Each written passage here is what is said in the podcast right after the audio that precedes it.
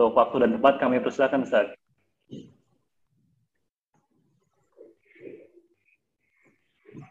Sudah Ustaz.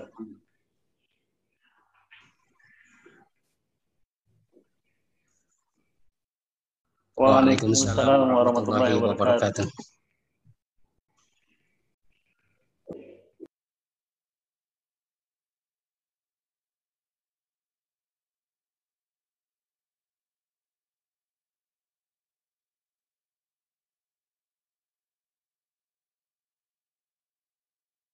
Mas yang dok-dok mas, ada yang ini mas, ada kajian gitu ya, di istirahat dulu.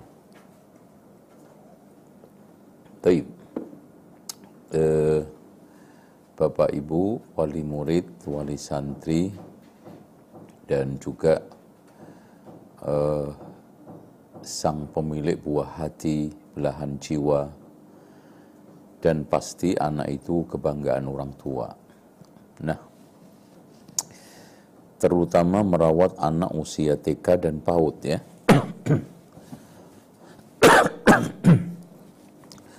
Nanti saya istilahkan dengan golden egg ya. Ini usia emas ya.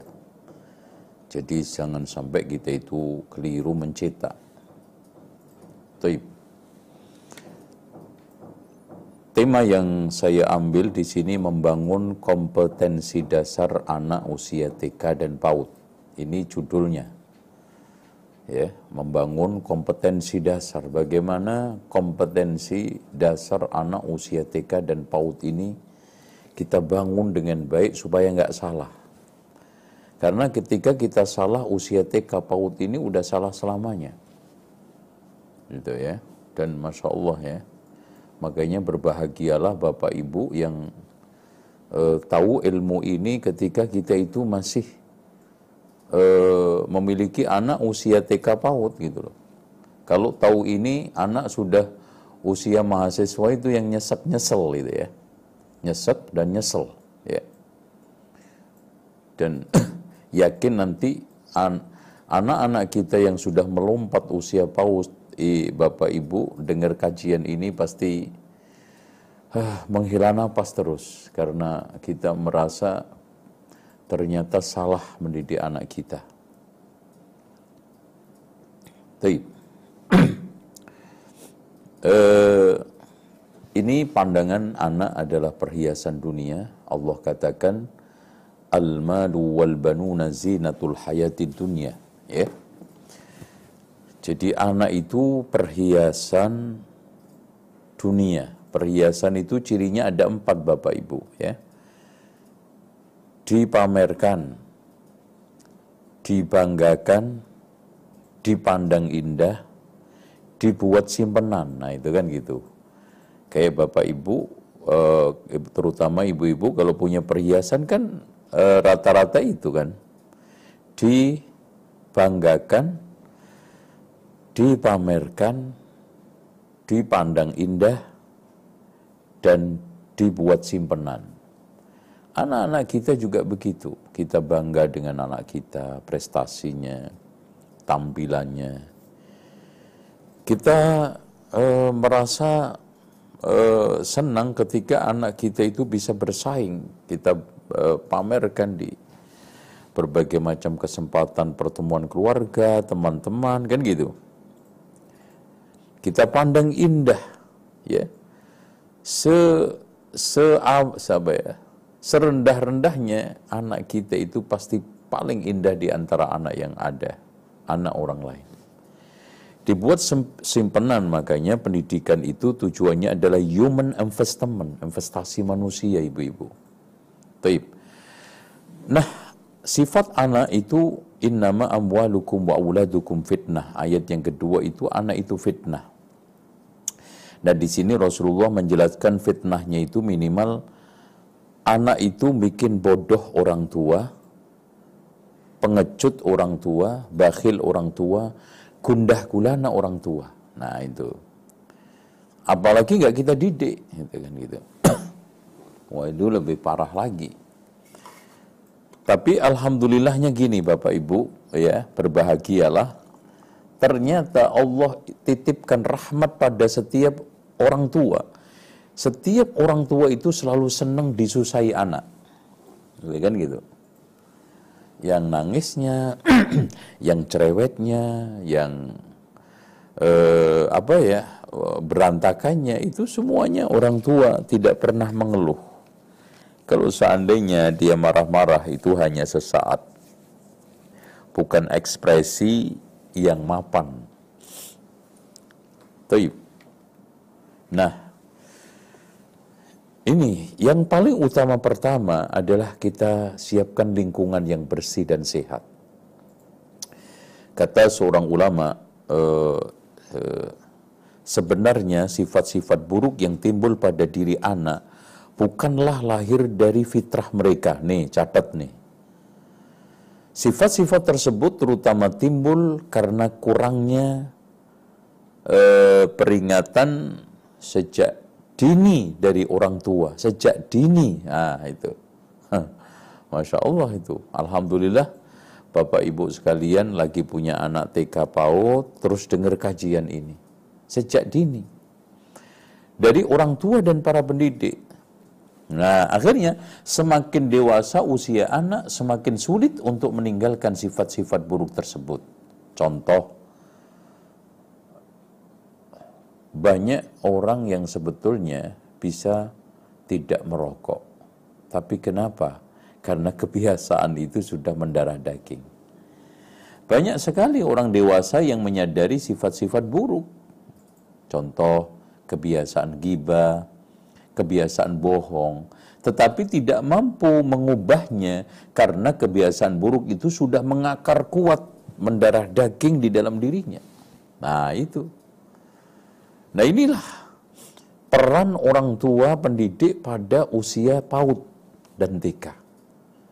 Bagaimana kebiasaan-kebiasaan yang baik itu tertanam, kebiasaan buruk itu kita kita singkirkan supaya tanamannya yang ada itu yang mancep, yang tertanam tidak akan mudah untuk hilang karena mendidik pada waktu kecil itu seperti, seperti mengukir di atas batu kan gitu.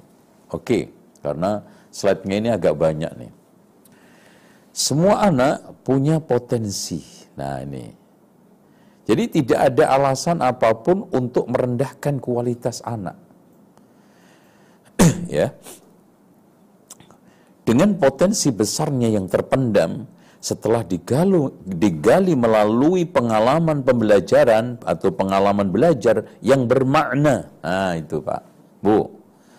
Jadi belajar itu yang bermakna Ustaz Usawa, ya. Jadi belajar memakna itu setiap anak bisa berprestasi. Apa itu belajar bermakna? Belajar yang mengena, belajar yang memang sesuai dengan kebutuhan anak, sesuai pada keriangan anak, lingkungannya menyenangkan, gurunya menyejukkan. Terus temanya itu memang dicondongi anak, itu bermakna. Ya, tuh pasti berprestasi. Tuh ya. Tuh. Nah, nih kompetensi dasar TK dan PAUD. Ini yang yang harus kita tanamkan itu ini Bu. Spiritual ilmu agama sosial dan keterampilan. Ini Pak Susawa tolong diberikan hak yang rata. Jadi jangan bersebelah hati atau bersebelah apa namanya perhatian. Kita cuma menonjolkan keterampilan atau sosial, spiritual, tidak.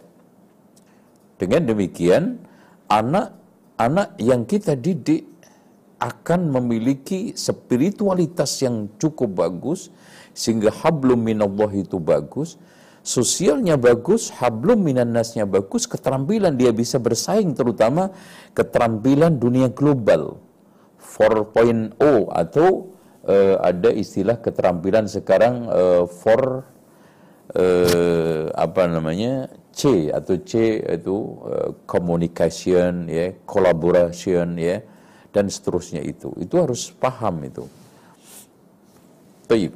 nah ini golden egg ini. Pada masa empat tahun pertama, sering disebut dengan golden egg karena setiap anak dapat menyerap rangsangan stimulus dengan cepat. Makanya saya sebut dengan usia umur emas anak itu ya. Jadi jangan sampai kita lewatkan usia ini, masya Allah ya. Apalagi sekarang masih ada yang enam bulan, ya, 10 bulan itu tolong dieman emas kok ya jangan disia-siakan boleh emas waloyo yang disia-siakan nggak apa-apa kalau emas ini jangan sampai terbuang sia-sia yaitu anak usia empat pertama Taip. Kenapa Bapak Ibu sekalian? Karena di sini anak itu uh, apa ya? sedang merangkai otaknya. Makanya Masya Allah ini Bu ya. E, nanti juga kita akan bahas. Allah lahirkan manusia ini e, syaraf otaknya itu terputus-putus. Kalau hewan itu nyambung semuanya. Nah itu kenapa? Di sinilah kita rangkai, kita sambung ketika usia 4 tahun. Ya.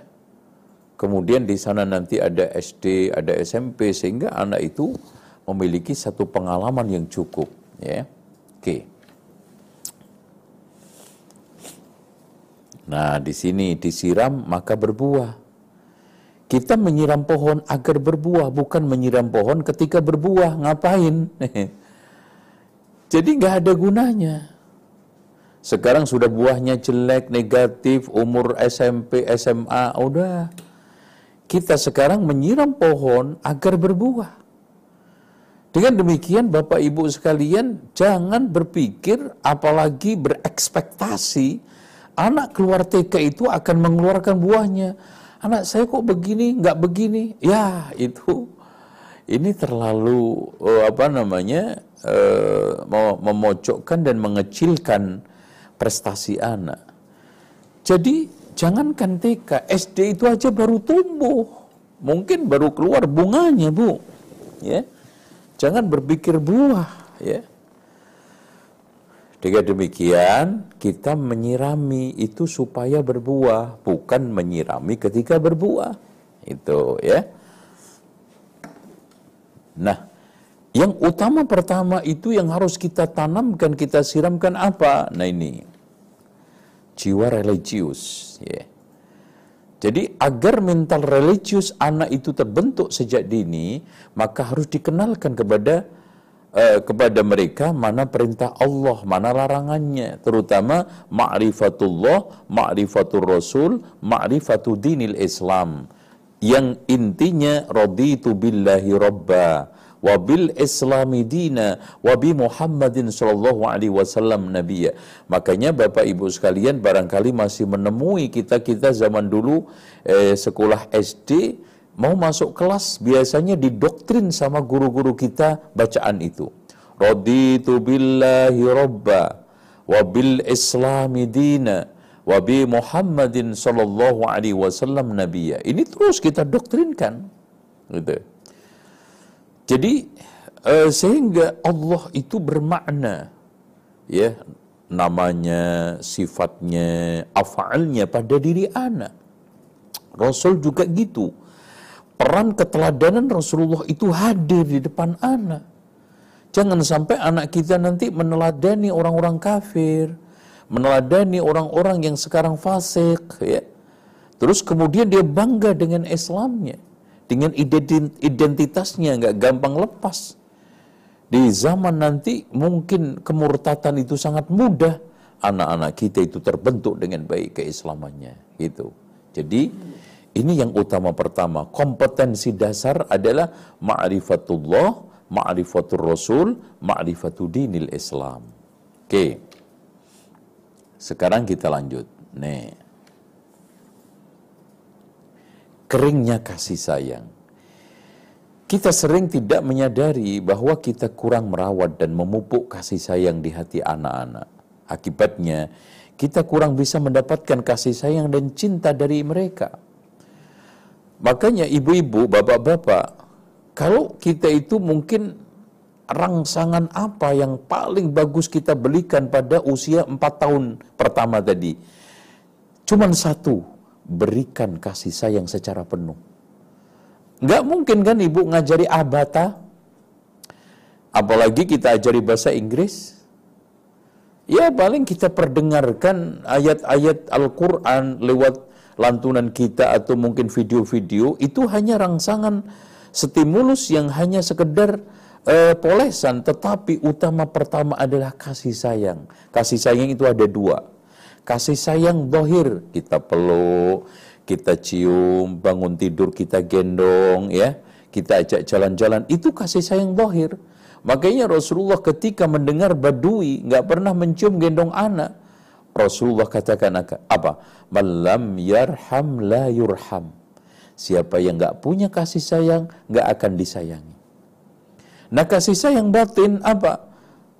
Tulus kita mem, apa gendong anak, ya, mencium anak, ya, kita riang bersama anak, terutama kehadiran kita. Kehadiran penuh. Karena anak-anak pada usia ini butuh kehadiran sang ibu, sang bapak. Ya. Dari situlah nanti dia akan merasa aman psikologisnya, biologisnya, nah sosiologisnya. Biologis dia kebutuhannya nutrisi terpenuhi. Psikologis kejiwaannya dia aman terjaga. Nah, yang terakhir, sosiologis bahwa di sana ada pendekar-pendekar yang tidak lain adalah bapak ibu yang siang malam memberikan asupan kasih sayang, penjagaan dan perawatan yang penuh sehingga anak tersebut tumbuh besar dalam keadaan aman.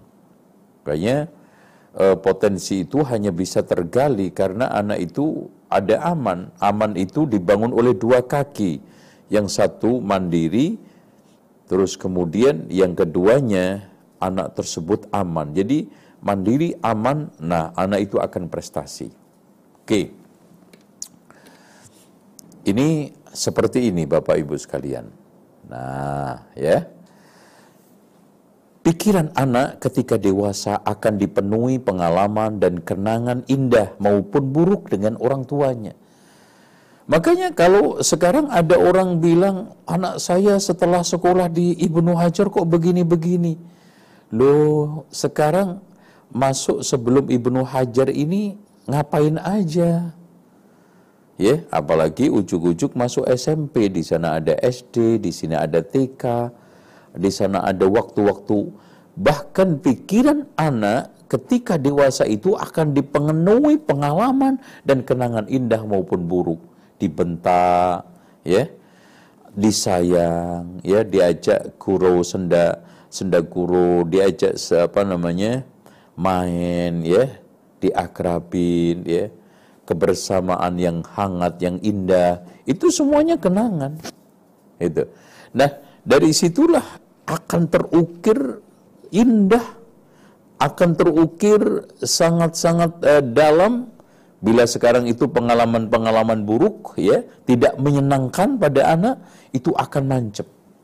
Makanya hati-hati Masya Allah.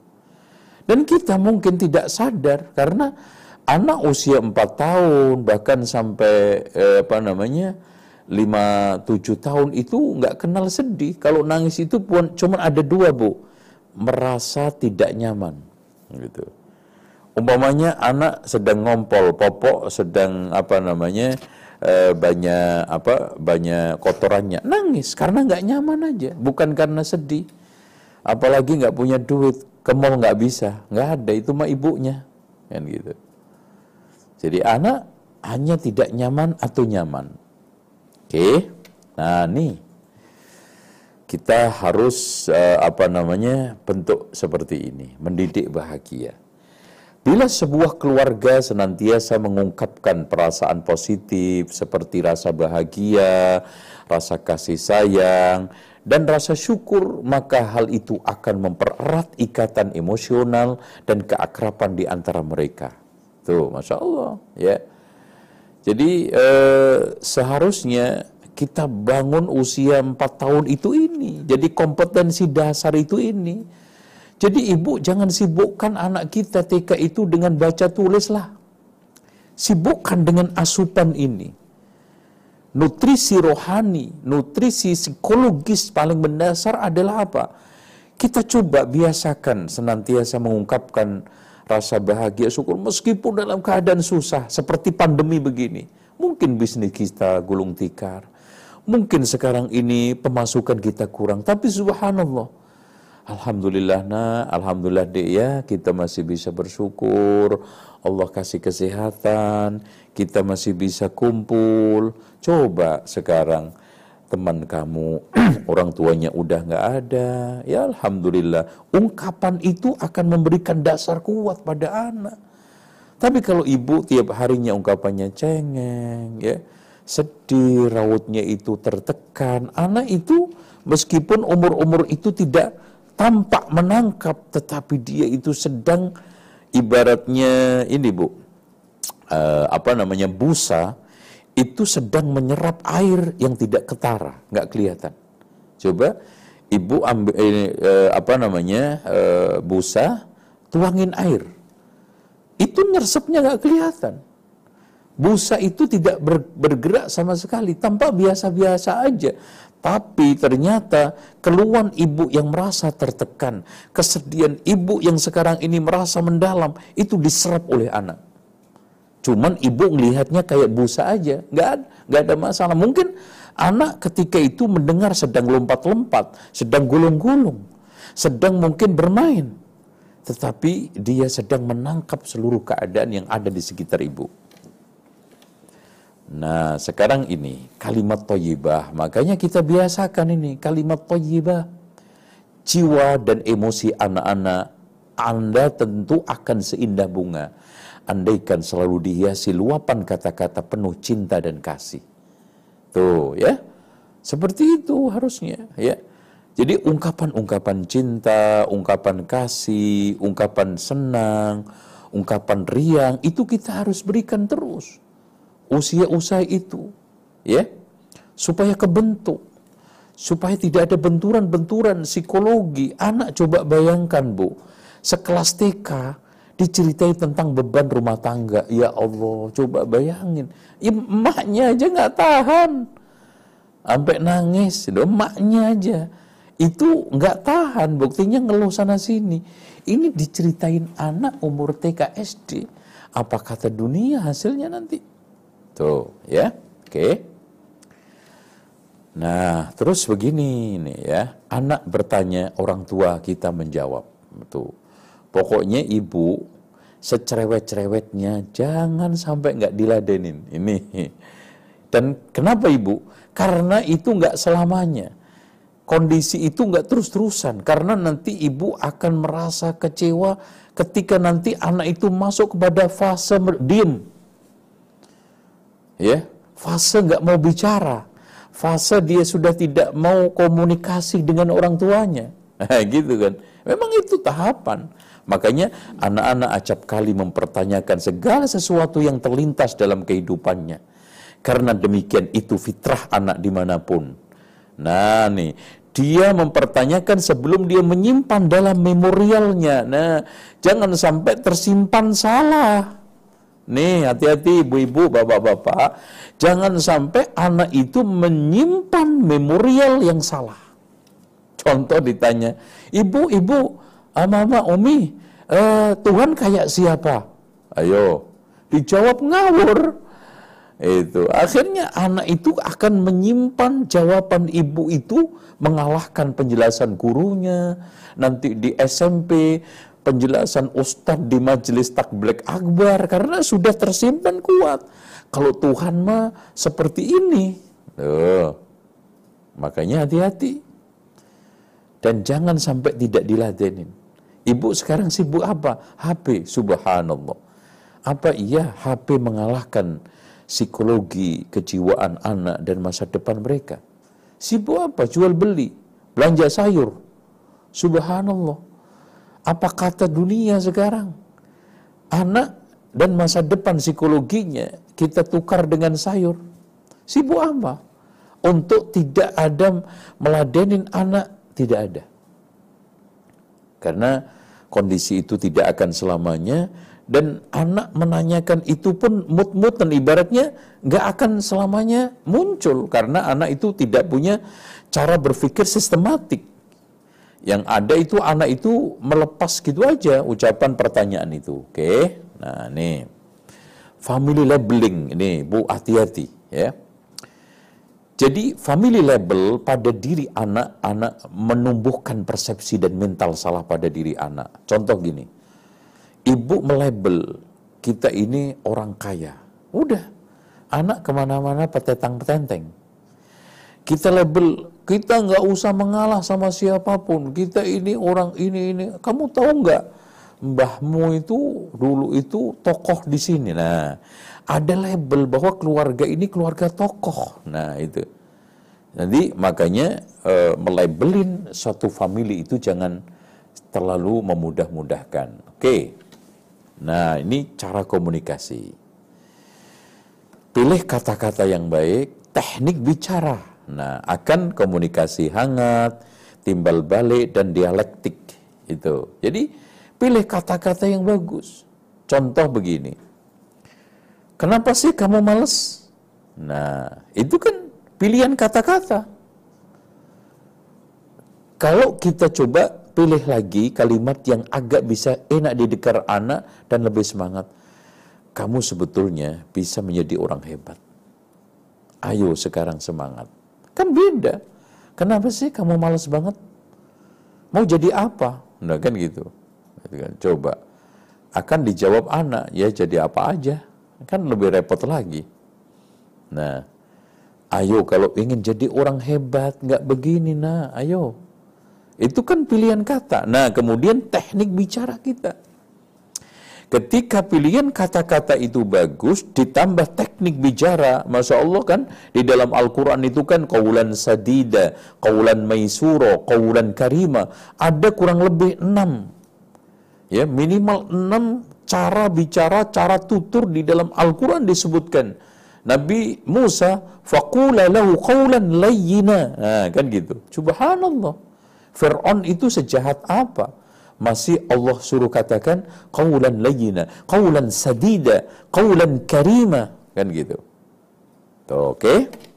Seperti ini, Ibu. Masya Allah ya, koresan pena hidup. Cara berkomunikasi memang menentukan sampai tidaknya sebuah pesan pada anak. Anak ibarat cermin, akan memantulkan apa pun yang dilakukan dan dikatakan oleh orang tua pada mereka. Nah, itu. Jadi makanya di sini ibu-ibu harus berusaha memilih kata-kata, teknik bicara, terus kemudian pada saat dia itu paling apa riangnya itu insya Allah pengaruh itu masuk. Makanya cara berkomunikasi memang menentukan keberhasilan. Oke, yang seperti ini. Ibu jarum super. Jarang di rumah suka pergi. Ini namanya ibu jarum super. Ketika seorang ibu melangkah keluar rumah, balita akan mencari berbagai pengganti ketidakhadiran sang ibu. Makanya ibu usahakan sekarang untuk apa sih kita jadi wanita sosialita? Tapi anak kita di rumah merana. Ya kan gitu. Ini namanya ibu jarum super. Jarang di rumah, suka pergi keluyuran. Kalau bapaknya jarum super, jarang di rumah suka perempuan. Iya enggak? Kok enggak ngaku ini? Ya. Insya Allah enggak ada di sini, insya Allah. Oke. Sekarang, nah ibuku suka marah.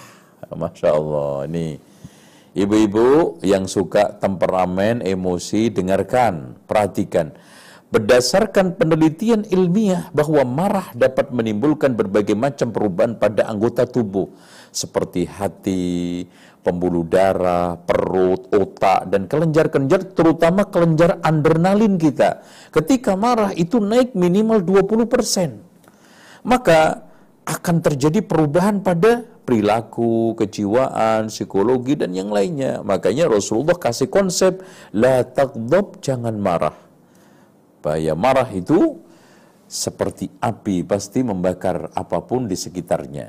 Ya, nah ini berontak dan menentang. Ada baiknya bila anak melakukan sesuatu yang membahayakan kita tidak seketika mengatakan jangan. Malah lebih ini bahaya lagi nanti. Contoh anak naik-naik meja, dibentak, eh jangan. Langsung jatuh anaknya. Makanya harusnya anak tersebut ya didatangi baik-baik, kemudian setelah itu kita beritahu. Ya dan harus dijelaskan buka kulkas apalagi lagi namu di rumah rumah orang main-main barang yang membahayakan. Tetapi kita tidak serta merta membentaknya mengagetkannya sehingga anak tersebut akan uh, panik sehingga dia melakukan apa saja sementara dia masih bisa belum mengendalikan motoriknya nah insya Allah uh, pada parenting SD nanti kita akan jelaskan itu ya sifat anak terus kaitannya dengan afeksi, motorik, dan uh, kognisi, insya Allah kita akan jelaskan mengawal tumbuh kembang anak insya Allah di SD nanti. Oke. Sekarang memahami kosakata nih. Biasanya kemampuan komunikasi anak masih terbatas untuk mampu mengungkapkan apa yang dia rasakan. Makanya ibu-ibu, apa yang dinyatakan oleh anak sering kali tidak seperti yang dia maksudkan. Contoh begini, Ketika anak itu ingin makan, minta makan sama ibunya, itu ungkapannya itu begini. E, apa namanya, ibu, emangnya kita itu miskin, nggak punya apa-apa? kan gitu coba. Padahal dia itu pengen makan enak, terus kemudian e, lauk pauknya itu bagus, enak, itu kayak temannya. Tapi dia itu nggak bisa mengungkapkan. Ungkapan yang ada dia itu cuman pahamnya kalau tidak punya itu miskin. Nah gitu. Itu. Makanya di sini jangan kita itu gampang gusar, gampang marah atau tersinggung dengan ungkapan-ungkapan anak karena apa yang dinyatakan oleh anak itu sering kali tidak seperti yang dia maksudkan. Kenapa? Karena tadi eh, pola pikirnya itu belum bisa merakit menyambung satu keinginan dengan ungkapan kalimat pilihan-pilihan yang tepat karena kosakata yang dia kuasai masih belum banyak. Wajar dia mengungkapkan satu ungkapan mau makan, lauknya banyak, mengatakan, "Bu, emang kita itu miskin, Bu?" Itu. Emang nggak bisa masak seperti yang sana? Nah, nggak bisa. Nah, ungkapan-ungkapan itu bisa terjadi pada diri anak karena pilihan kosakata anak masih belum banyak seperti yang dialami dimiliki orang-orang dewasa ya oke nih anak sulit bangun tidur ya membiasakan bangun pagi pada anak tidak mudah bahkan seperti membangunkan singa atau macan dibutuhkan kesabaran ketelatenan dan kreativitas sering kali kita hanya membangunkan fisiknya tidak membangunkan jiwanya Padahal di lagu itu kan bangunlah jiwanya, bangunlah badannya untuk nah kan gitu. Bangun jiwanya dulu ya. Kita cuma membangunkan badannya, mungkin ditendang, mungkin diseret, kali itu bangun. Ketika dia di tempat lain nggak ada ibu, nggak ada bapak, nggak bangun. Karena kita tidak terbiasa membangunkan fisik eh, apa namanya jiwanya, tetapi hanya membangunkan fisiknya. Makanya eh, di sini dibutuhkan kreativitas, ya keuletan, kesabaran. Seringkali tidak hanya membangunkan fisiknya, tetapi kita eh, maaf, sering kali kita hanya membangun fisiknya, membangunkan fisiknya, tidak membangunkan jiwanya. Wallahu a'lam. Oke. Sekarang yang berikutnya. Ini pohon kebaikan. Oh, Masya Allah. Meski tak tampak, namun kebaikan itu berakar kuat. Tumbuh menjulang berdaun banyak, dan bahkan berubah lebat tanpa kita sadari. Artinya, anak-anak yang kita didik dengan pendidikan-pendidikan yang bagus, mungkin tidak terlihat sekarang, mungkin tidak kita rasakan sekarang, tapi subhanallah ternyata di sana ada energi yang cukup besar, energi positif yang dia simpan di dalam dirinya. Nanti mungkin ketika sudah rumah tangga keluarnya, ketika dia sudah menjadi bisnismen keluar kejujurannya, ketika menjadi kepala sekolah keluar kepemimpinannya, begitu Bu.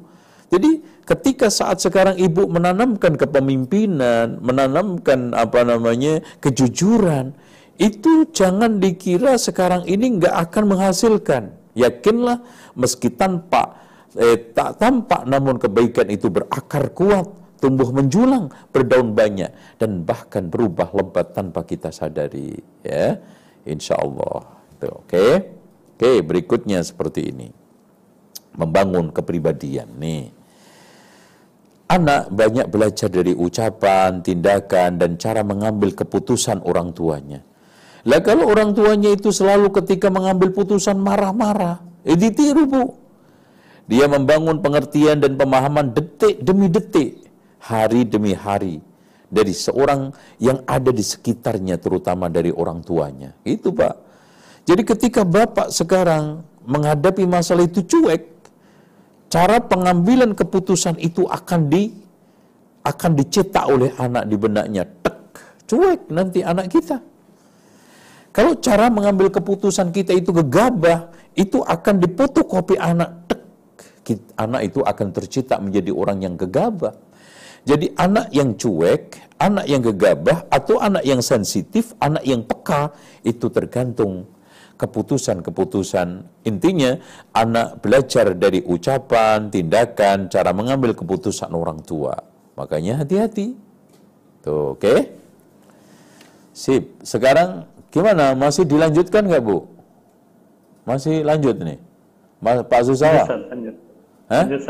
Jangan-jangan udah pada pulang lanjut. semua? Hah? Lanjut, Atau belanja? Belanja nggak nih? Gimana? Lanjut nggak Bu? Saya pengen dengar dari Ibu ini wali santri ini. Lanjut nggak nih? Lanjut Pak. Lanjut Pak. Lanjut Pak. Oh masih ada ya, Alhamdulillah.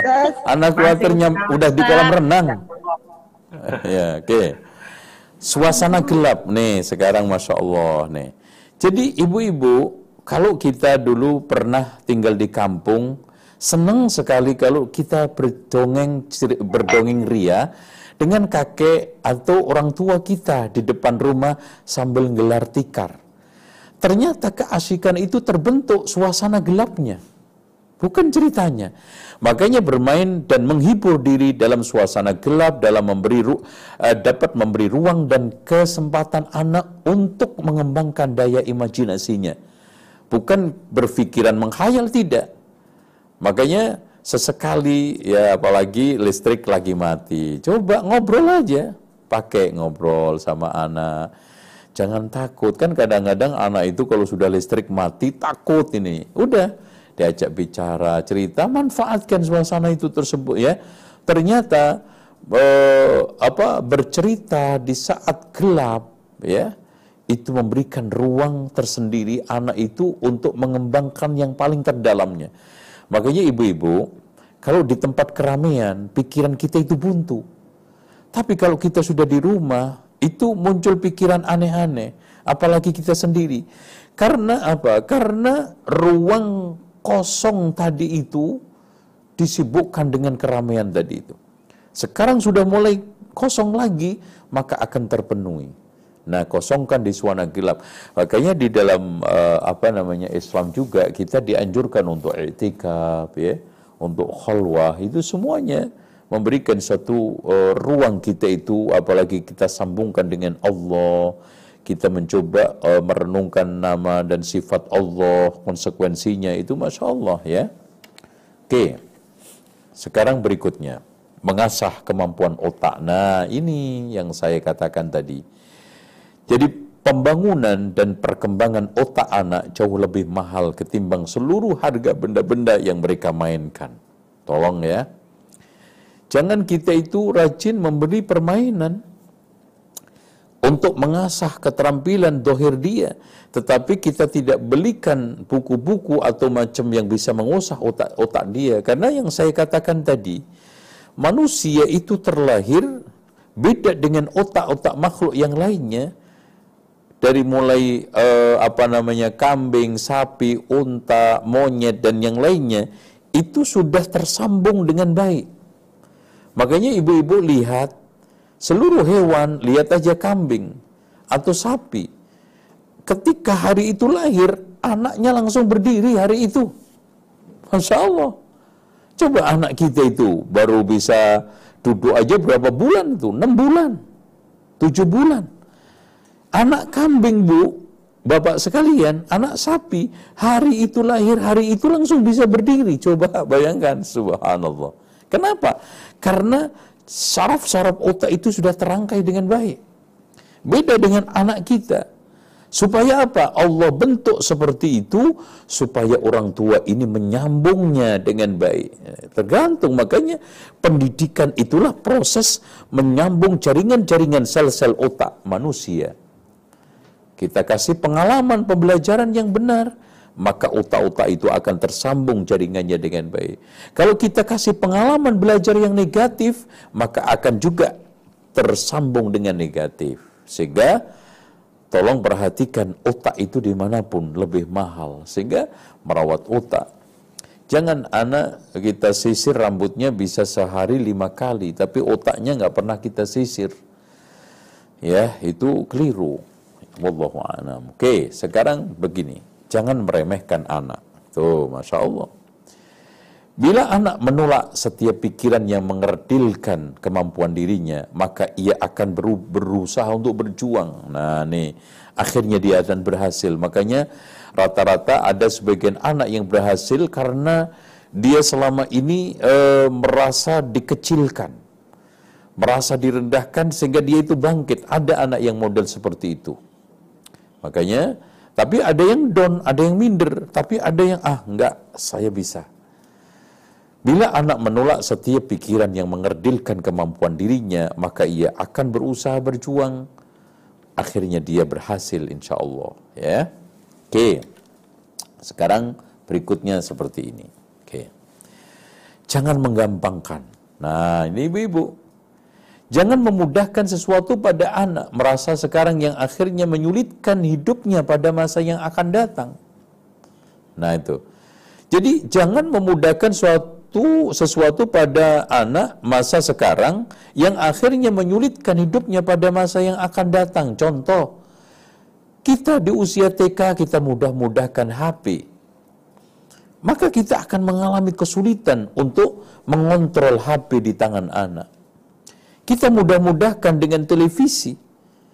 Kita akan nanti kesulitan untuk mengendalikan televisi anak, game anak, termasuk juga hal-hal yang terkait dengan masalah yang lainnya. Jadi hati-hati. Mungkin anak sekarang usia TK, ibu anggap ya adalah masalah HP kan cuma digigit-gigit aja, cuma dipegang-pegang aja. Tetapi itu akan membentuk kebiasaan yang dia nanti akan nangis ketika diambil, ketika dia berontak, maka pada saat itu terjadi apa? Ikatan mendalam dengan benda itu. Ketertautan dengan benda itu. Dan akhirnya apa? Lengket. Tuh. Akhirnya kita sulit untuk mengontrolnya mengendalikannya ya.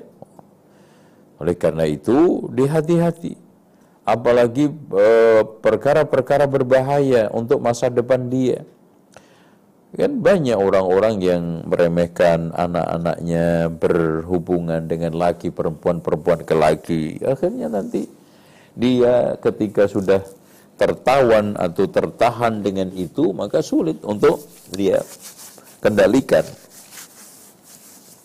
Ya wallahu alam. Oke sekarang berikutnya ini ya mosi tidak percaya ini hati-hati hati-hati mosi tidak percaya ketika seorang anak berdasarkan pengalamannya menjadi tidak percaya pada orang tuanya. Contoh suka ingkar janji orang tuanya. Maka anak-anak yang anak-anak yang mencari akan mencari orang lain yang bisa dipercayai di luar rumah baik teman sebaya ataupun orang jalanan ya. Makanya Bapak Ibu sekalian, banyak anak-anak yang sekarang ini lebih percaya, lebih bisa diatur temannya, bahkan akhirnya naudzubillah terjebak kepada kelompok aneh teman-teman jalanan masuk ke kelompok-kelompok yang sekarang ini eh, apa jauh dari din.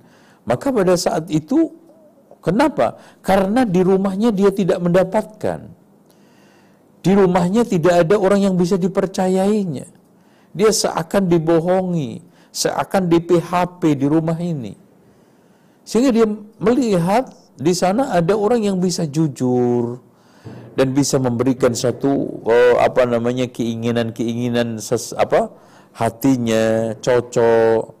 Bahkan subhanallah lebih perhatian tampaknya kepada dirinya daripada orang tua yang di rumah. Nah, ini bahaya. Mereka akhirnya terjebak, tercebur ke dalam pergaulan-pergaulan yang negatif.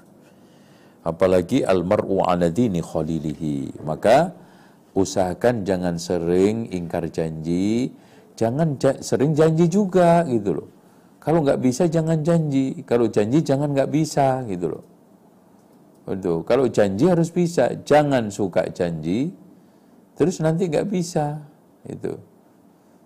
Kita kalau janji harus bisa. Oleh karena itu, ketika contoh memotivasi anak untuk belajar, jangan nadanya juga janji. Membangunkan anak untuk bangun tidur, jangan nanti nadanya juga janji. Ya, uh, akhirnya kita itu dikenal janji-janji uh, melulu ya.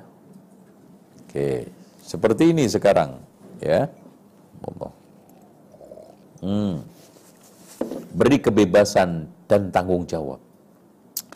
Memberi keluasaan dan kebebasan pada anak sedini mungkin untuk menentukan pilihannya akan membuatnya terampil mengambil keputusan dan menjatuhkan pilihan yang terbaik dan siap dengan berbagai macam konsekuensinya dan resikonya. Contoh dalam masalah pakaian yaitu ibu nggak usah sekarang ini aktif memilihkan warnanya, memilihkan modelnya, biarkan. Ketika kita ajak ke mall, anak tersebut suruh milih sendiri. Karena dia yang pakai, bukan bapak, ya gitu. Ketika sekarang makan, ketika contoh rekreasi ya, apalagi kalau sudah agak bisa berpikir dewasa. Ketika sekarang memilih tempat rekreasi, biarkan anak-anak bermusyawarah. Bapak ibunya kalau bisa menonton aja. Hasil musyawarah anak-anak. Yo silahkan. Kita jalan-jalan tahun ini ke mana? Yo rembuk sekarang kakaknya yang mimpin. Adik-adiknya ngasih masukan. terus kemudian nanti eh, apa di sana ada berapa pilihan. Nah itu terus kemudian bapaknya, ibunya yang ngatur budgetnya gitu aja.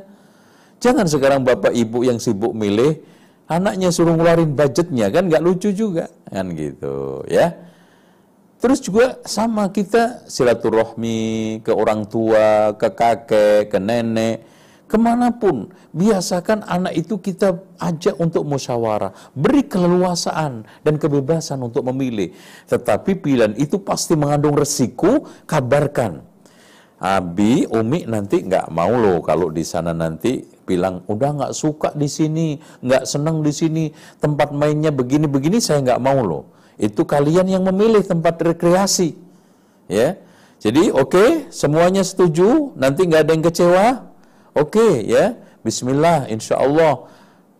Insya Allah nanti ibu tidak akan dicapekkan di dalam perjalanan murung-murung, yang ngambek-ngambek, nyampe di sana itu ngantuk-ngantuk, marah-marah. Karena apa? Pilihan dia. Dan ketika dia nanti uh, terjadi sesuatu apa yang tidak kita sukai, tinggal ngingetin loh. Kan kamu yang milih, kan adik Kan sekarang Abdullah, kan eh, sekarang Muhammad yang pilih sendiri kemarin. Musyawarah udah. Kok begini jadinya enak karena gitu tempat rekreasi, termasuk juga tempat pendidikan dan yang lainnya. Wallahu alam. Walaupun begitu tidak los ya, tetap kita arahkan. Oke. Okay. Indahnya berbagi, masya Allah. Nih, dengan berbagi, meski kadang menimbulkan masalah, namun berbagi membuat anak banyak belajar dan merasakan banyak hal.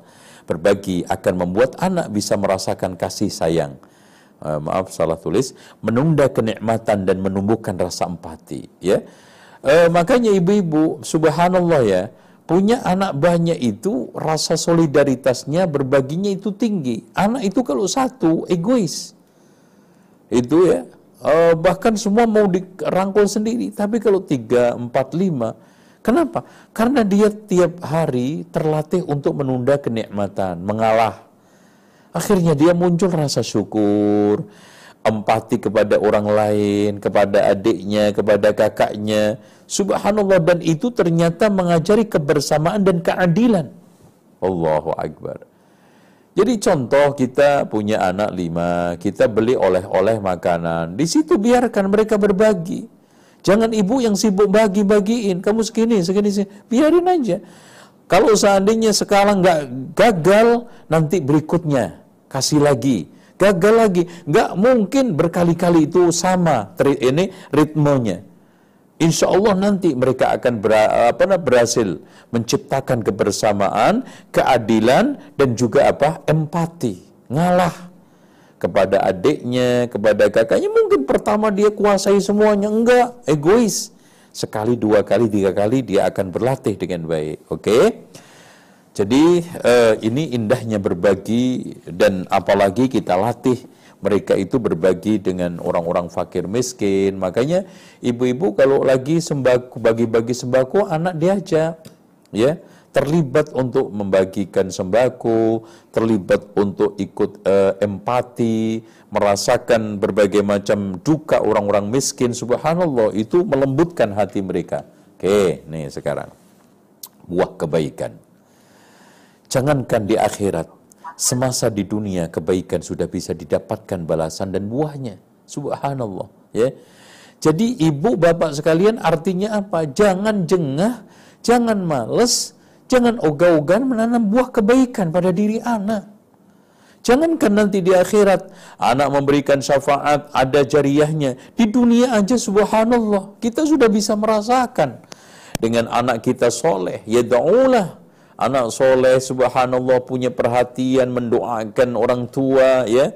Punya kasih sayang dan yang lainnya subhanallah. Itu jadi jangan cengah dengan berbagai macam uh, hal yang sifatnya baik sekecil apa pun. Makanya Rasulullah katakan la tahqiranna minal ma'rufi syai'a. Jangan meremehkan kebaikan sekecil apa pun untuk anak kita. Nah sekarang berpikir positif senantiasa berpikir positif akan sangat menolong dan membantu kita untuk jernih dan tenang melihat setiap persoalan. Dan itu betul, ketika kita menghadapi musibah besar, masalah besar, itu ketika kita berpikir positif. Ya, ya Allah, kalau seandainya umpamanya ditipu orang, ya, subhanallah ditipu 10 juta, 20 juta. Ya Allah, ini kalau seandainya balik, Alhamdulillah. Kalau enggak, simpenan saya di akhirat. Coba bayangin, 20 juta dilipatkan oleh Allah 700 kali lipat. Subhanallah. Apalagi 100 juta, apalagi 1 miliar. No, gitu. Itu berpikir, akhirnya kita itu bisa tenang. Dan ketika kita itu bisa tenang dan jernih, maka kita akan bisa melihat persoalan itu dengan dengan baik itu entah itu kaitannya dengan anak. Contoh anak saya sekarang ini nggak sholat. Eh nggak sholat. Atau anak saya sulit bangun pagi. Anak saya sekarang ini sulit untuk diatur. Positif thinkingnya gimana? Berpikir positif ini kan anak masih dalam proses perkembangan. Nah subhanallah. Yakinlah ini bukan sesuatu yang permanen itu satu. Kemudian yang kedua, anak kan tergantung orang tua. Rasulullah mengatakan fa'abawahu kedua orang tuanya. Berarti anak itu ada potensi untuk berubah. Anak itu ada potensi untuk kita konstruksi.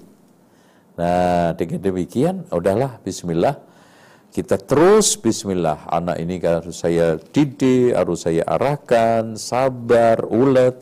Itu berdasarkan positive thinking sehingga kita itu bisa membaca dengan baik persoalan anak nggak sholat. Eh, anak sekarang malas sholat, anak sekarang malas bangun untuk belajar, anak sekarang itu kita akan jernih. Itu ya, wallahu a'lam. Oke.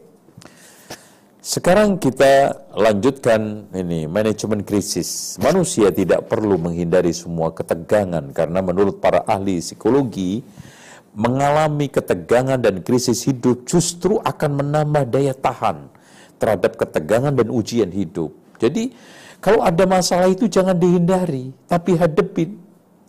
Kalau ada pekerjaan kerjain, jangan dipikirin. Ibu-ibu kan sukanya gitu kan. Ada pekerjaan cuman dipikiri nggak dikerjai, cuci dipikirin. Aduh, cucian numpuk dipikirin.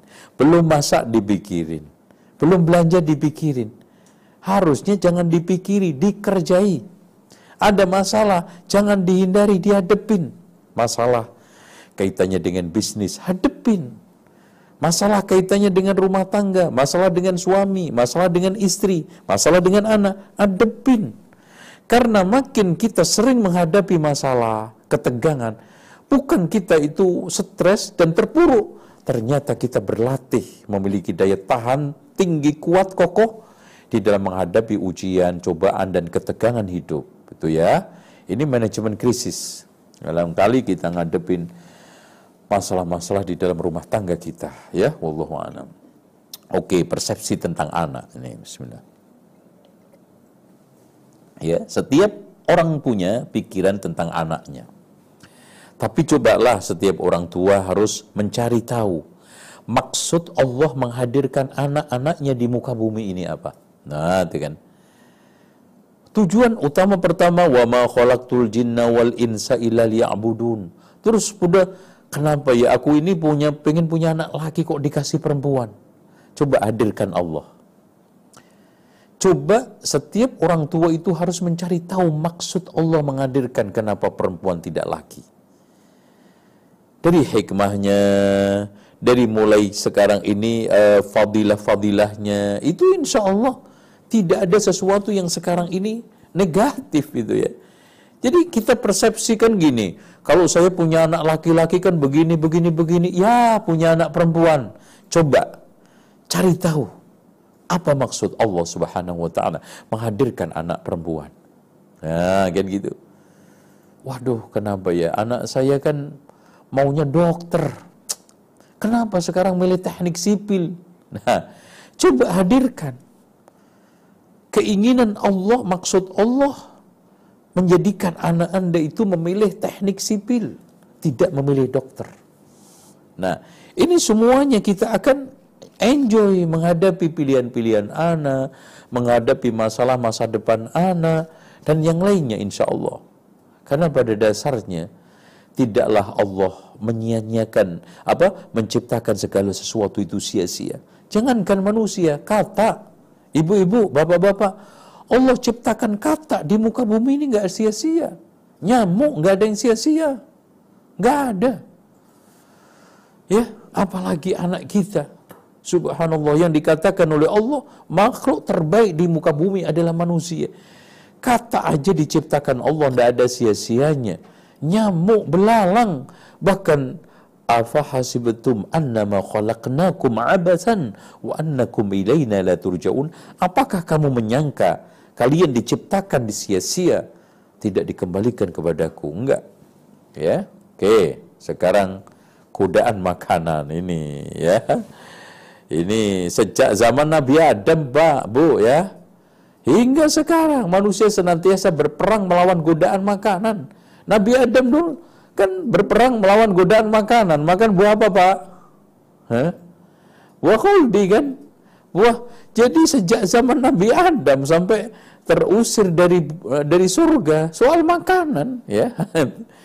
Makanya hati-hati ya Rasulullah makanya mengatur makanan itu kan sepertiga untuk makanan ini makanannya sepertiga untuk minumannya sepertiga untuk napasnya kenapa Pak Masya Allah nih Subhanallah kenapa Allah Rasulullah atur sepertiga sepertiga sepertiga kata Imam Ibnul Jauzi di dalam kitab Talbisul Iblis kenapa Allah suruh eh, Rasulullah suruh menyisakan sepertiga untuk napas Ternyata makanan minuman itu kalau sudah masuk ke dalam perut setelah seperempat jam itu mengembang menjadi sepertiganya. Jadi tambah, maaf, tambah sepertiganya. Jadi mekar gitu loh bu.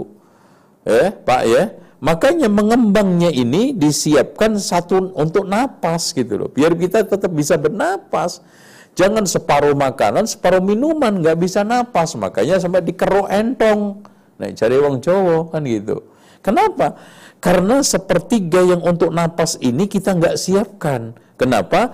Karena makanan minuman ketika masuk ke dalam perut setelah dimakan itu mengembang. mengembangnya itu sampai apa bertambah sepertiganya. Nah, makanya Rasulullah Subhanallah kata Ibnul Jauzi, seandainya Sokrates Sokrates membaca hadis ini dia akan terheran-heran karena keajaiban sabda Rasulullah SAW. Allahu Akbar. Kayaknya anak juga jangan sampai obesitas, jangan sampai nanti anak itu hanya makan dan makan, sehingga nanti ketika makan kuat maka otaknya itu lemah. Walaupun kita jaga nutrisi mereka, jangan sampai berlebihan, jangan sampai juga kekurangan yang istilahnya sekarang apa Pak ya? Anak yang kurang gizi itu, Allah ya. Oke. Sekarang ini ilmu pengetahuan. Oke. Kekuatan ilmu pengetahuan akan dapat membuat seseorang memiliki bekal dan benteng yang kokoh untuk menjalani hidupnya agar selamat di dunia dan akhirat. Tuh, itu ya. Jadi makanya belajar akademis ya itu merupakan suatu syarat mutlak. Makanya kompetensi dasar kalau di SD itu kan eh, apa namanya eh, ada ilmu pengetahuan, keterampilan, ada sikap. Sebetulnya eh, apa namanya kompetensi yang saya bagi tadi itu sudah cukup. Ilmu pengetahuan agama satu, dan itu termasuk mengamalkannya. Orang itu kalau sudah mengamalkan ilmu agama, hubungan hablum minallah, hablum minannas juga bagus. Terus kemudian sosialnya, kompetensi sosial, nah baru yang terakhir adalah keterampilan. Nah ini ada KI 1, KI 2, KI 3, KI 4 kalau di eh, sekolah atau pelajaran umum. Oke, umur pernikahan. Nikah itu Bu ya adalah kongsi ya, dalam kebaikan dan keberkahan, dalam suka duka, untung rugi untuk meraih kebahagiaan abadi yaitu akhirat. Maksudnya kongsi suami istri dalam suka duka. Kalau sekarang kongsi kita cuman suka tok itu namanya kongsi piknik, jalan-jalan. Kalau cuma maunya untung tok itu namanya kongsi dagang. Namanya rumah tangga itu adalah dalam suka duka, untung rugi, selalu setia, selalu bersama, selalu dijalani. Di dalam rangka meraih kebahagiaan abadi yaitu akhirat. Makanya pernikahan adalah sebuah perjuangan dan kongsi hidup. Keberhasilan kedua pasangan untuk mempertahankan detik demi detik umur pernikahan adalah sebuah prestasi tersendiri. Memang uh, guncangan-guncangan itu kadang keras, kadang kencang, ya. Cobaan, ujian, tantangan. Tapi di sini suami istri saling ada mau nggak untuk mempertahankan biduk rumah tangganya. Karena ini juga tidak bisa hanya dibebankan kepada suami saja, dibebankan kepada istri saja, bahkan harus saling saling ada kemauan tinggi untuk mempertahankan biduk rumah tangga, saling mendayung bahtera rumah tangga, saling untuk berusaha berjuang mempertahankan umur rumah tangga makin hari makin baik, makin panjang sehingga pernikahan kita akan langgeng. Taib, jasa seorang ibu, ya. Perjuangan dan perjalanan seorang ibu di dalam membesarkan anaknya merupakan proses membangun pikiran dan keberbedaan anak. Makanya subhanallah kasih ibu lebih panjang daripada eh, apa namanya ibaratnya kasih ibu sepanjang hidup ya. Beda dengan sekarang ini eh, kasih orang sepanjang jalan. Maksudnya ketika kita itu masih berada di perjalanan sama dia, ya mungkin ditraktir di ini sepanjang jalan. Tapi kasih ibu sepanjang hidup. Oleh karena itu, ya perjuangan, ya dan perjalanan seorang ibu di dalam membesarkan anaknya merupakan proses membangun pikiran dan kepribadian anak. Sehingga usahakan ya perjuangan demi perjuangan itu ditekuni, ulet, sabar, Begitu juga Bapak ya. ya Bapak ini jangan sampai uh, sekarang banyak absen ya. Kehadiran seorang bapak itu akan menyeimbangkan feminim sama maskulinnya ya. ada uh, feminisme, ada maskulinisme, kan gitu. Kalau itu seimbang, insya Allah akan memiliki kepribadian yang utuh. Dan eh, proses dari mulai antar jemput sekolah anak kita, terus kemudian eh, apa ya, eh, biaya yang kita keluarkan, ya, eh, waktu yang kita curahkan, ya, pikiran, tenaga kita yang kita berikan semuanya akan berhadiah pahala dari Allah Subhanahu wa taala. Oke. Ini yang terakhir ya, Sang Ar-Rahman. Sehebat-hebatnya ibu berkas, memberikan kasih sayang kepada anak. Pada akhirnya adalah yang paling sayang adalah Allah. Makanya Ar-Rahman. Para ibu hanya dititipi rahim dan Ar-Rahman tetaplah Allah. Dialah sumber semua kasih sayang yang ada dalam hati para ibu. Dialah yang paling sempurna kasih sayangnya kepada anak daripada kasih sayang sang ibu. Makanya mohon kepada Allah, serahkan kepada Allah. Kalau belum hasil, maka kita mohon kepada Allah, mendekatkan diri kepada Allah. Wa anibu ilallah, kembalilah kepada Allah. Wattabi sabila man anab. Ikutilah orang-orang yang kembali kepada Allah. Yakinlah, kalau seandainya kita sekarang ini belum melihat hasil, bukan berarti Allah sedang menjauhi kita. Tetapi Allah sedang menguji kita akan lebih meningkat lagi kesabaran kita, kearifan kita, dan toleransi kita kepada anak. Dan pada akhirnya, harta kita yang kita keluarkan, pikiran, tenaga yang kita curahkan, Nggak ada yang sia-sia. Semua akan menjadi pahala. Kenapa? Kita jengah. Fir'aun saja bu tidak pernah merasa apa namanya berat hati membesarkan Musa alaihissalam padahal nanti dia akan menjadi musuhnya. Bagaimana kita sekarang ini anak menjadi pembela kita, simpenan kita, syafaat kita. Kok kita maju mundur ya? Ogah-ogahan Fir'aun bu dia tidak pernah berat hati untuk membiayai hidupnya Nabi Musa alaihissalam padahal nanti menjadi musuhnya. Dan ini ibu nanti menjadi andalannya di hari tua, syafaat nanti di sisi Allah. Subhanallah.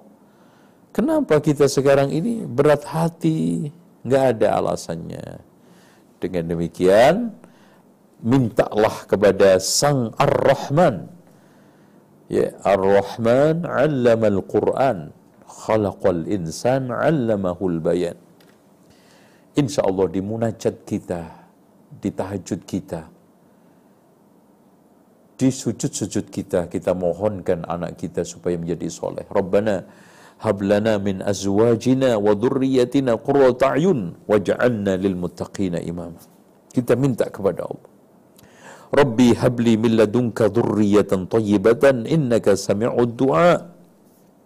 Kita serahkan kepada Ar-Rahman. Rabbi auzi'ni an ashkura ni'mataka allati an'amta alayya wa ala walidayya wa an a'mala salihan tarda wa aslih li fi dhurriyyati inni tubtu ilaika wa inni minal muslimin. Kita panjatkan ketika sujud kita. Ketika tasyahud kita Rabbi ja'alni muqima salati wa min dhurriyyati Rabbana wa taqabbal du'a Rabbana ufirli wa li walidayya wa kita mintakan kepada Allah di waktu-waktu mustajab, di tempat-tempat mustajab. Kita minta kepada Allah, Rabbi la tadharni fardan wa anta khairul warithin. Kita minta kepada Allah, Rabbirhamhuma kama rabbayani saghira.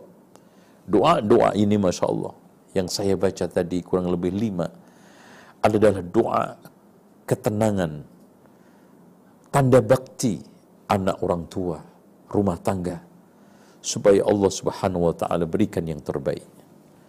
Demikian, insya Allah uh, selesailah kita. Mudah-mudahan Subhanakallahumma wa bihamdika asyhadu an la ilaha illa anta astaghfiruka wa atubu ilaik. Wassalamualaikum warahmatullahi wabarakatuh.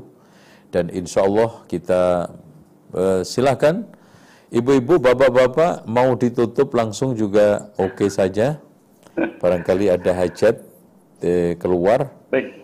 Kalau Baik, di Ustaz. rumah terus kita diskusi juga saya siap demi buah hati kita, belahan jiwa kita, yaitu anak-anak kita yang dikatakan oleh Rasulullah tadi thamratul qulub, ya. Buah hati kita. Wallahu a'lam. Baik. Jazakallahu khairan atas materinya Ustaz Zainal Hafidin. Ta'ala. Baik, Bapak Ibu, eh, kami persilahkan untuk sesi tanya jawab. Eh, namun Bapak Ibu bisa menanyakan secara langsung. Dan di sini Ustaz Afan ada pertanyaan, mungkin eh, bisa saya bacakan terlebih dahulu. Baik, yang pertama Ustaz, Ustaz Afan, mohon nasihatnya bagaimana mengelola ke- kestabilan cara interaksi dan emosi dengan anak pada saat orang tua sedang lelah. Jazakallahu khairan. Ustaz. Taib. Eh, pertama, pahami kejiwaan anak yang sedang ada di depan ibu ini bukan tetangga ibu, bukan orang yang sekarang ini umur 15 tahun, apalagi 50 tahun. Apa pun yang dilakukan anak ini tidak berangkat dari sesuatu yang negatif. Nangisnya, ya, memberantakinya dan yang lainnya. Terus kemudian yang kedua, kalau ibu sedang dalam kondisi seperti itu, jangan nemui anak dulu. Tahan dulu. Ya, barang 5-10 menit lah. Ya, duduk dulu, nyantai dulu, ya. Atau eh, kalau memang sekarang nggak ada siapa-siapa, ya mungkin gantian. Ketika ibu sekarang kondisinya tidak bisa mengendalikan diri, kasihkan ke suaminya. Itu ya, seperti itu. Nah, jazakallahu khairan Ustaz. Terus jawabannya demikian. Oke, terus kemudian yang sebe- sebetulnya, Baik. ya ketiganya ibu banyak berzikir ketika itu ya, ta'awud ya. Karena ta'awud itu masya Allah ternyata meredakan, ya meredakan emosi kita. Terus keempatnya, ya usahakan muncul dari lubuk hati untuk memandang, menyintai, memperhatikan dan menyayangi anak ini. Dengan cara itu insya Allah kita tidak akan meledak-ledak, meletup-letup ya. Eh, jangan ingat yang tadi yang menyebabkan pemicu emosi itu lepas pelan-pelan itu ya, insya Allah. Cukup. Yang lain? Jazakallahu khairan atas jawabannya. Baik, yang kedua yang sudah masuk di chat kami. Ya Ustaz, bagaimana cara mengatur atau mengalihkan anak yang sudah terlanjur kenal gadget? Karena di rumah sudah ada waktu maksimal mereka main gadget, namun eh, ketika anak tersebut eh, dikasih gadget itu menjadi sega- menjadi prioritas bagi mereka. Jadi segala sesuatunya kalau tidak ada gadget mereka akan abai atau lalai demikian Ustaz. Soal gadget di tangan anak ini memang kita berperang habis, terutama di musim pandemi ini. Karena kita dihadapkan suatu problem anak wajib membawa HP, sementara kita tidak bisa mengendalikan HP. Oleh karena itu, saya kemarin menginstruksikan kepada seluruh pimpinan dari mulai TK sampai SMA untuk tidak memakai HP ketika daring, tapi pakai laptop. Kenapa alasan saya? Satu, kalau laptop itu nggak gampang ditenteng-tenteng ke mana-mana. Ya. Kemudian yang kedua, anak tidak akan mudah bereksplorasi dengan benda yang besar. Tapi kalau benda mungil begini gampang ditenteng-tenteng, dipencet-pencet itu. Jadi mudah sekali. Itu. Sementara kalau ini dia pasti akan eh, fokus kepada apa yang dia gunakan contoh daring-daring udah. Eh, mengeksplorasi aneh-aneh itu eh, tidak semudah ini barang ini ya. Tapi Kemudian yang berikutnya, kita coba kontrol terus. Ya. Kita kawal terus. Nggak bisa kita itu cukup sekali dua kali. Inilah eh, pahala besar kita. Pendidikan sekarang zaman now. Pendidikan zaman now itu beda dengan zaman bapak kita dulu. Kita sekarang, kalau dulu pak, kita dibiarin orang tua kita sehari penuh paling main bebek di sungai, di sawah atau cari yuyu. Kalau kita biarkan anak kita sehari bisa nyampe Amerika.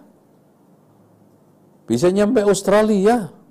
Nah itu berarti kita kontrol.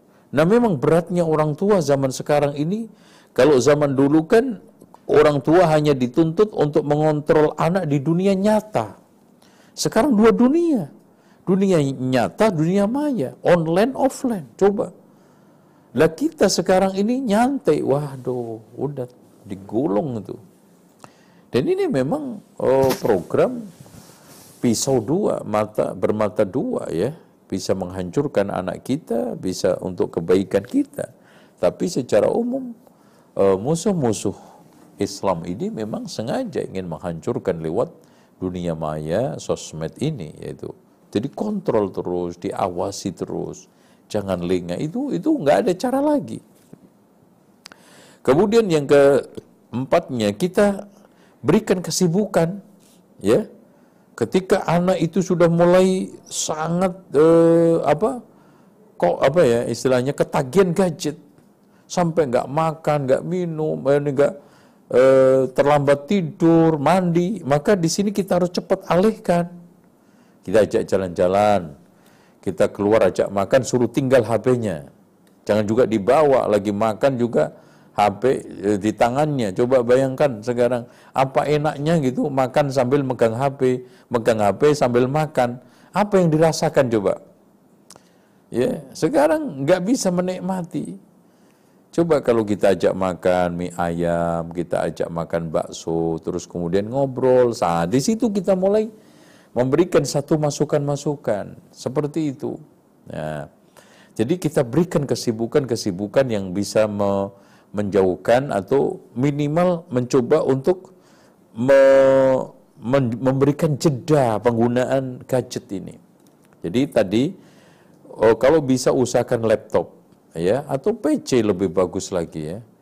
Terus kemudian kontrol dengan baik, palingkan kadang-kadang ajak makan, ajak keluar, ajak ini itu.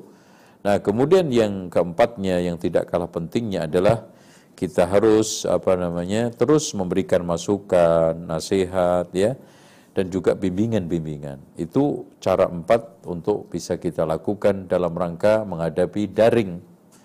Ya, wallahu a'lam. Nah, jazakallahu ya. khairan Ustaz jawabannya Ustaz.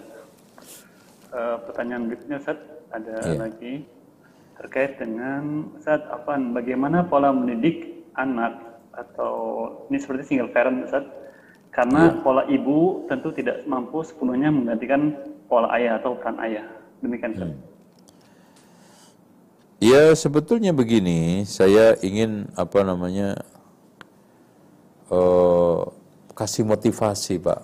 Ya ini terutama mungkin adalah yang single parent. Banyak sekali ulama-ulama itu yang dibesarkan oleh seorang ibu saja Contoh Ibnul Jauzi itu malah dibesarkan oleh bibinya. Dari kecil bayi udah ditinggal orang tuanya. Ya. Terus kemudian dibesarkan oleh apa namanya? bibinya. Dan hebatnya bibinya itu kaya raya, tapi dia tidak terpengaruh dengan kekayaannya, dengan hidup glamornya. Begitu juga uh, Imam Ash-Syafi'i Bahkan Syekh bin Bas itu nggak ada bapak, nggak ada ibu. Sejak umur 4 tahun. Bahkan Syekh bin Bas itu baru bisa jalan setelah 4 tahun. Dia, dia mengalami kelainan beliau. Sufyan As-Sawri. Banyak, Masya Allah, ulama-ulama yang hanya dibesarkan oleh orang tuanya, orang tua perempuan saja. Nah caranya bagaimana? Kalau sekarang anak itu tidak ada orang tua lagi, belikan buku-buku kepahlawanan, kesatriaan, ya, panglima-panglima perang itu kan banyak itu. Nabi-nabi rasul itu bacakan. Di situlah dia akan mendapatkan secara visualis secara memori otak akademis orang tua laki-laki. Itu. Makanya eh, penting sekali kita bacakan kepahlawanan Hamzah pada waktu perang Uhud kepahlawanan uh, Ali bin Abi Thalib pada waktu perang Khaybar gitu kan gitu. Kehebatan Umar bin Khattab pada waktu apa namanya uh, perang Tabuk dan yang lainnya ini coba dibacakan. Dan alhamdulillah sekarang ini di video-video visualisasi juga banyak. Buku sambil anak ini kita bacakan ya. Jadi membacakan buku kepada anak itu pertama menyibukkan anak perhatian anak, terus kemudian anak itu akan pelan-pelan punya perhatian ke kita. Jangan anak yang suruh baca. Kita aja yang bacakan terus. Dengan gaya anak, dengan tutur anak, dengan bahasa anak. Nah, ibu juga bisa belajar kok ada tips-tips untuk membacakan eh, bacaan kepada anak untuk usia ini, usia ini. Tanya aja sama Mas Google, ada itu ya Mas Google insya Allah uh, jawab dengan baik itu ya saya kira itu ya. Baik jazakallah khairan atas jawabannya Ustaz. Uh, masih lanjut Ustaz pertanyaan? Ya silakan. Sampai baik. jam setengah sebelas insya Allah oh baik Ustaz. 10 menit lagi. Ustaz berikut ada pertanyaan yang masuk. Hmm. Hmm. Ustaz uh, Assalamualaikum warahmatullahi wabarakatuh. Saya mohon izin bertanya, bagaimana menerapkan nilai-nilai tauhid tauhid dasar dalam keseharian anak di usia dini? Oke, okay. ini penting sekali, masya Allah. Ini barangkali nanti ditanya tentang Allah di mana ke atau kayak siapa kayak gini. Bapak Ibu sekalian, di usia PAUD atau TK, anak itu sering kita kenalkan nama Allah dulu. Ya, yang terutama nama yang ada di dalam bismillah. Bismillahirrahmanirrahim. Tiga ya. Jadi Allah, Ar-Rahman, Ar-Rahim. Itu kita suruh ngapalin aja dulu.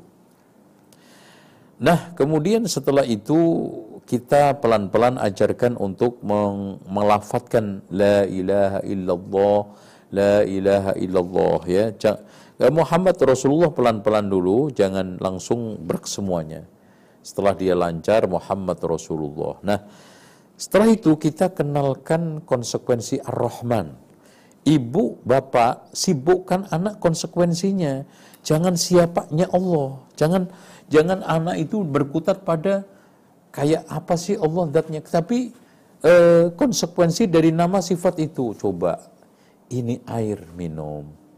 Ini ciptaan Ar-Rahman. Inilah bukti kasih sayang Allah. Coba lihat air ini kalau dibikin keruh, emangnya sekarang ini siapa nama anaknya umpamanya si Abdurrahman akan bisa minum. Terus seperti itu sampai anak itu faham secara bahasa otaknya fabi ayyi ala rabbikum tukadziban otak anak bisa menangkap. Ar-Rahman, Ar-Rahim, Allah, Ar-Rahman, Ar-Rahim terus itu. Allah itu kan ungkapan al-jalal, kebesaran, ya, ketinggian, ya, keagungan. Itu kita tanamkan. Bagaimana kebesaran Allah?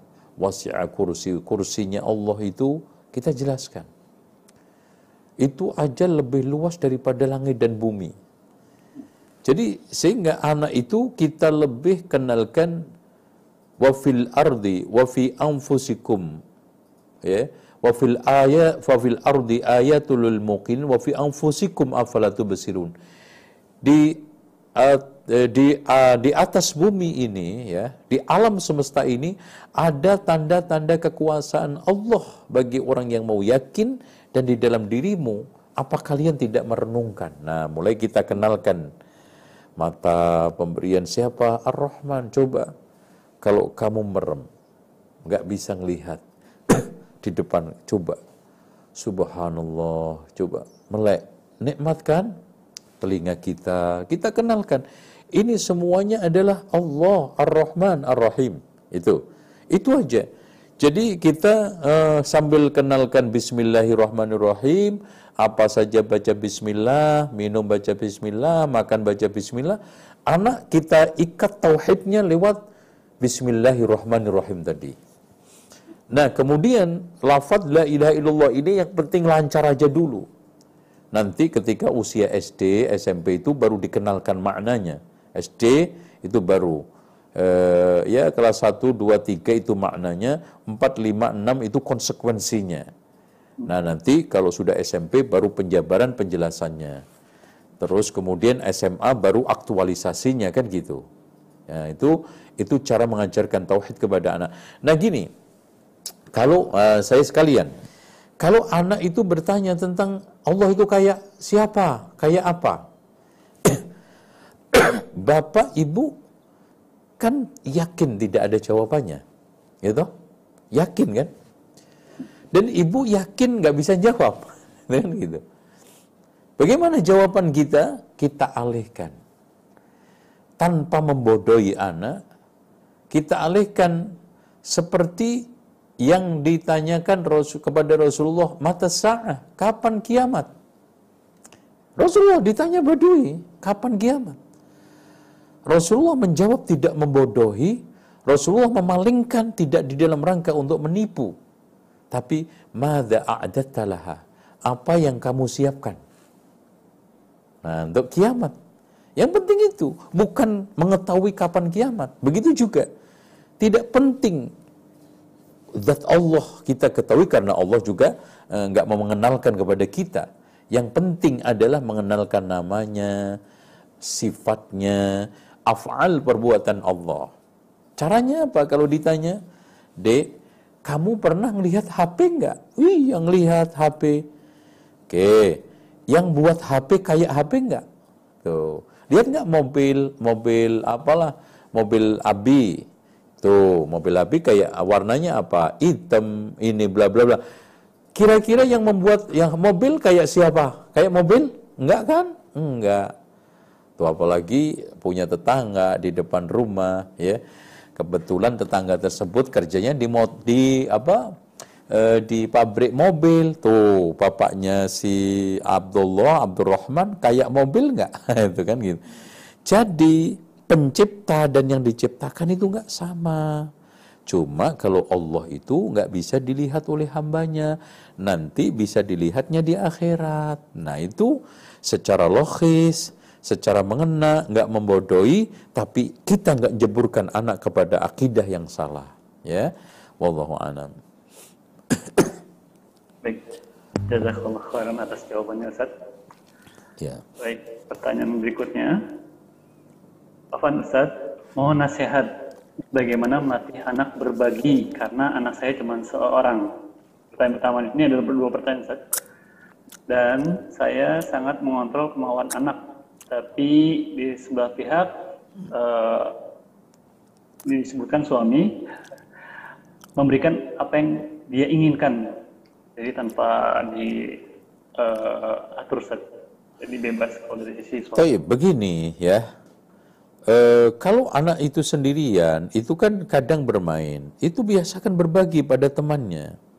Ada pengemis ketika kita ngasih, suruh dia ngasih. Atau bagi-bagi sembako. Kalau masih kecil sih main sama temannya, bawa jajan. Yo kasih si Anu. Ini kasih si Anu. Enggak, jangan, jangan. Ya, itu oke gagal sekali, dua kali, tiga kali. Insya Allah yakin yang ketiga, keempatnya anak itu ngasih. Tuh.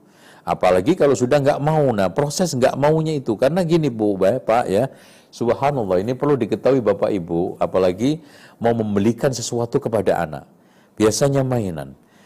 Bapak ibu kalau membawa mainan ke toko, eh, membawa anak ke toko mainan, maaf, itu jangan kurang dari 15 menit, ya 10 menit lah, 10 menit, jangan kurang Kenapa? Karena kalau bapak ibu sekalian masuk ke toko mainan anak-anak kurang dari 10 menit, itu insya Allah nangis dan mau diambil semua mainannya.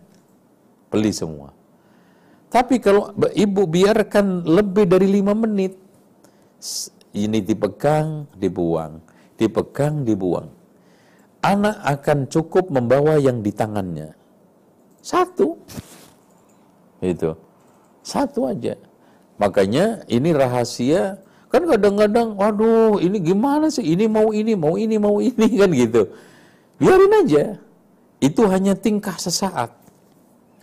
Nah pada saat dia sudah mulai bosan dengan pandangannya, itu rata-rata lima menit. Itu makanya Pak Muhammad ya, Pak Isusawa, daringnya jangan lebih dari 10 menit ya. Suruh natap terus ya.